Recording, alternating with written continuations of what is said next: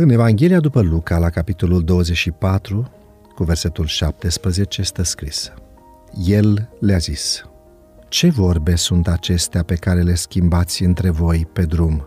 În amurgul zilei învierii, doi ucenici ai lui Isus se întorceau în satul lor natal, Emaus, aflat la vreo 11 km de Ierusalim.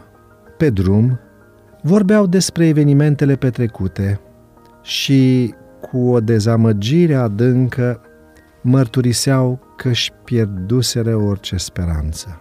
Noi trăgeam nădejde că El este acela care va izbăvi pe Israel. Văzuseră minuni, auziseră mesaje, erau siguri că El era Hristosul, Fiul lui Dumnezeu întrupat. Dar odată cu coborârea Lui în mormânt, fuseseră îngropate și aceste convingeri. Își pierduseră orice bucurie. Simțeau nostalgia unui trecut care nu avea să mai revină. Erau triști din cauza despărțirii, din cauza golului lăsat de absența cuiva pe care ei îl iubiseră. Resimțeau durerea cauzată de momentul în care învățătorul fusese înmormântat. Erau pustiiți de frustrare, decepție, ca și cum trăiseră o vrajă, o iluzie sau un vis. Separarea de Domnul produce întotdeauna tristețe. Cei care cred că se eliberează se înșeală pe ei înșiși. Întoarcerea la Emaus era o întoarcere la punctul de start. Petru, Ioan și Iacov ar fi trebuit să se întoarcă la pescuit, să dispară, să se șteargă tot ce trăiseră. Dar ei nu puteau și nu știau să vorbească despre altceva. Niciodată mai înainte nu realizaseră câtă nevoie aveau de prezența sa, nu știuseră cât îl iubeau. Așa că Isus a apărut și a călătorit cu ei pe drumul de întoarcere la Emaus. De ce nu l-au recunoscut pe Isus?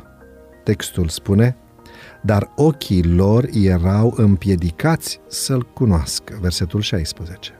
Lipsa lor de credință pe care nu o conștientizau îi împiedica să accepte speranțele mesianice ale contemporanilor lor.